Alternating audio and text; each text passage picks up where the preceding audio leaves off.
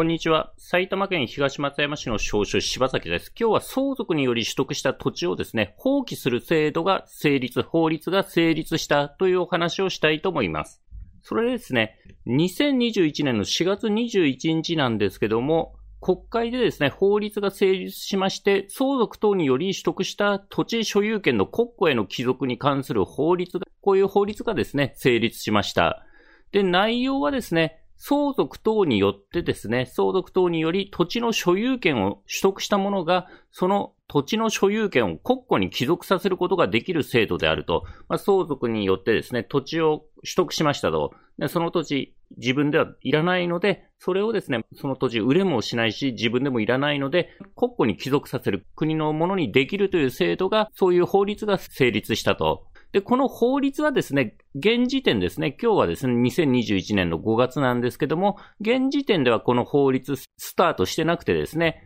交付の日、2021年の4月28日、交付後ですね、2年以内の政令で定める日からスタートとなります。ということでですね、2021年4月28日から2年以内の政令で定める日なので、まあ、2023年ぐらいではないかと思われます。2023年ぐらいからですね、このいらない土地をですね、国庫に帰属させる法律がスタートすると思われます。ちなみにですね、このチャンネルでは相続とか遺言の手続きについて分かりやすく解説することを心がけて発信をしております。では本題に戻りまして、今はですね、土地を手放したい人っていうのが増加していると、土地のですね、利用ニーズの低下によって土地を相続したんだけども、手放したいと考える人が増えていると。まあ、例えば、農地を相続してしまったり、山林を相続してしまったりですね、また、原野商法で買った原野、まあ、特にですね、家も建てられないようなですね、ところの土地を買ってしまった。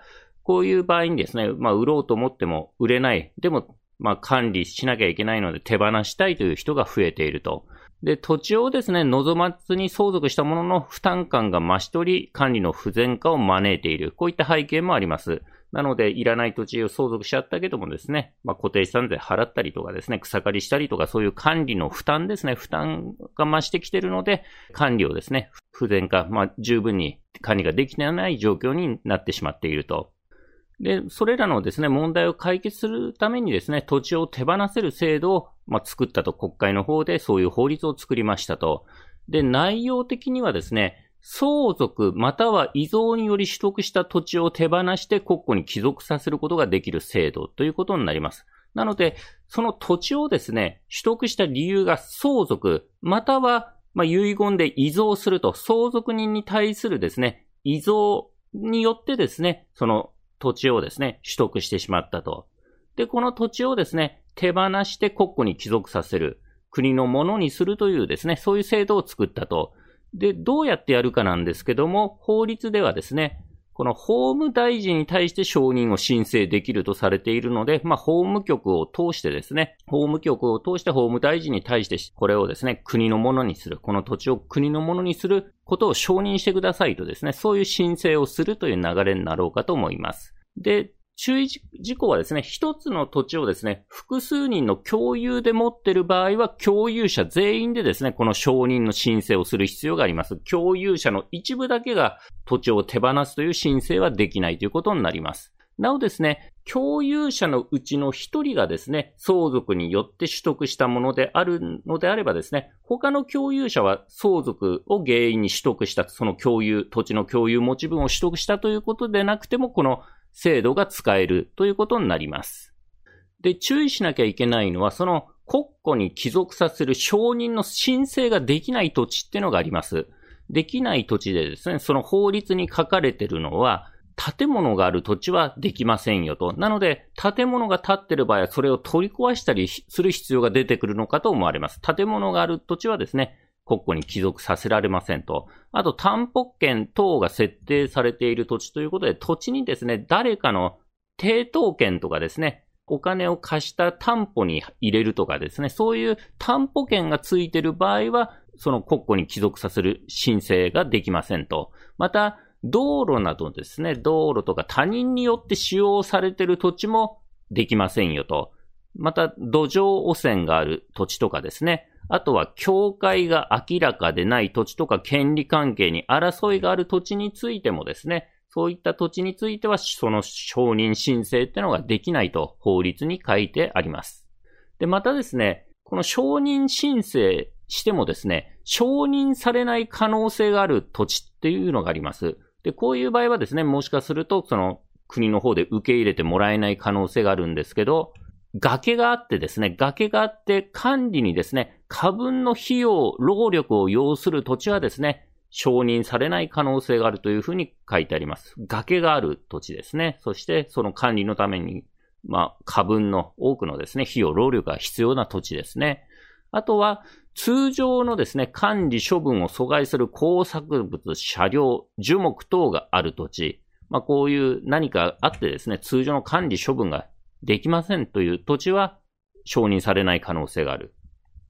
あとは、除去しないとですね、通常の管理処分をすることができない埋設物がある土地、まあ、何かが埋まっててですね、それをですね、取り除かないとですね、まあ、管理処分できないような土地も、えー、認められない可能性ある。他ですね、隣接する土地の所有者などと裁判で争わなければ通常の管理処分ができないような土地も認められない可能性がある。何かですね、まあ裁判しなきゃならないような揉め事があるような土地は、えー、認められないかもしれない。そして、またですね、まあ、通常の管理処分にあたって過分の費用、労力を要する土地。まあ、これ管理するのにですね、すごい、まあ、通常よりもですね、すごい高額なですね、費用がかかってしまうような土地も認められないかもしれないということで書いてあります。それでですね、この承認申請をですね、申し立てるにあたってですね、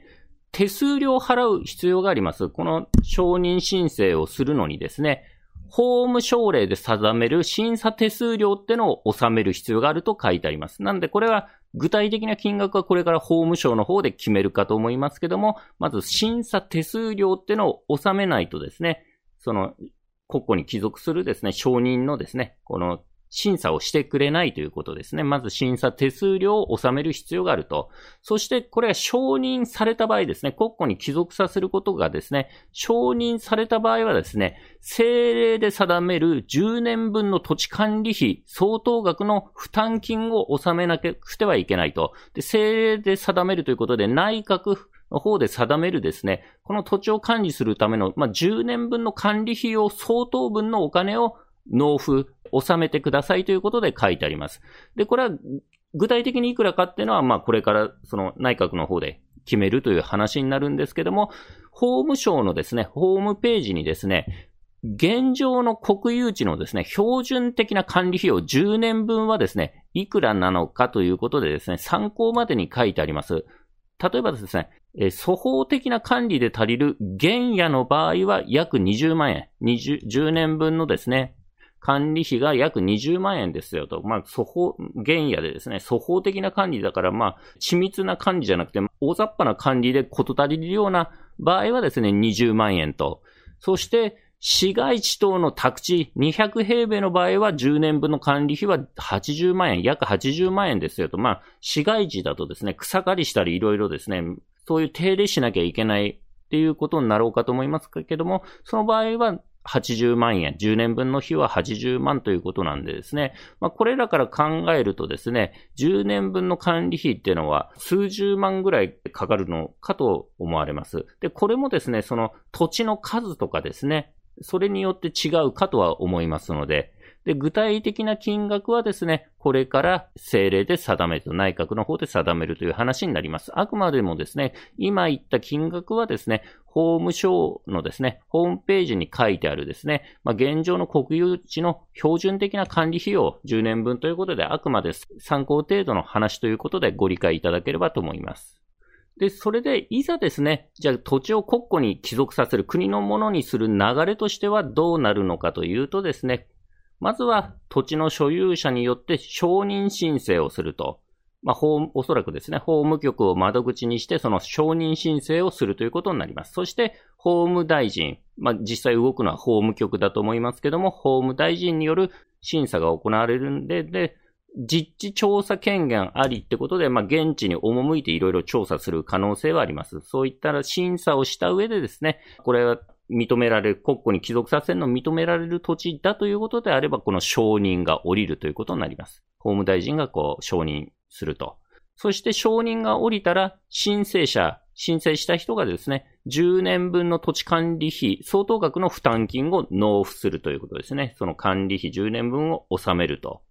で、その納めたらですね、その土地がですね、国庫のものになる、国のものになる、国庫に帰属されるということになります。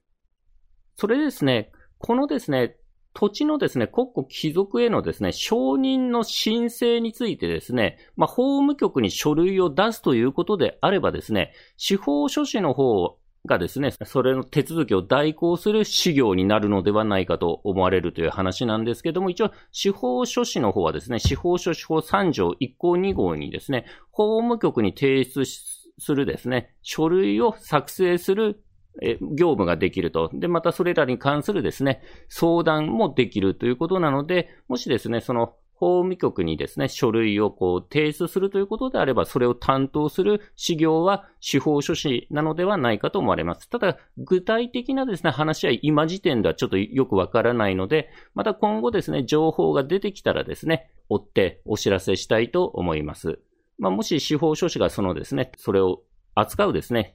事業だということになればですね、こういったですね、土地の国庫帰属に関する相談は司法書士にしていただければ幸いです。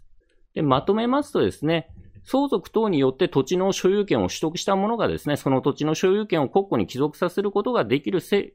度、そういう法律がですね、成立しましたと。ただ、今時点2021年の5月ではその法律はスタートしてなくてですね、2021年4月28日のですね、2年以内の政令、内閣の定める日からスタートということになるんで、おそらく2023年頃なのではないかと思われます。まあ、この法律が実際に運用される、スタートするのは2023年頃かと思われます。まあ、これも具体的に決まったらですね、追って動画でお知らせしたいと思います。そしてそれをですね、扱う資料、取り扱う資料がですね、まあ、司法書士に、ということになればですね、その相談とかですね、司法書士にしていただければ幸いです。それではですね、今日はですね、土地をですね、放棄できる制度が決まりましたというお話をしました。司法書士柴崎事務所ではですね、不動産の相続登記とかですね、遺言書作成支援等にですね、関するご依頼を受けたまっております。初回面談相談無料ですので、必要に応じてお電話またホームページからご予約ください。ホームページのリンクはですね、概要欄に貼っております。埼玉県東松山市の少書柴崎でした。ご視聴ありがとうございました。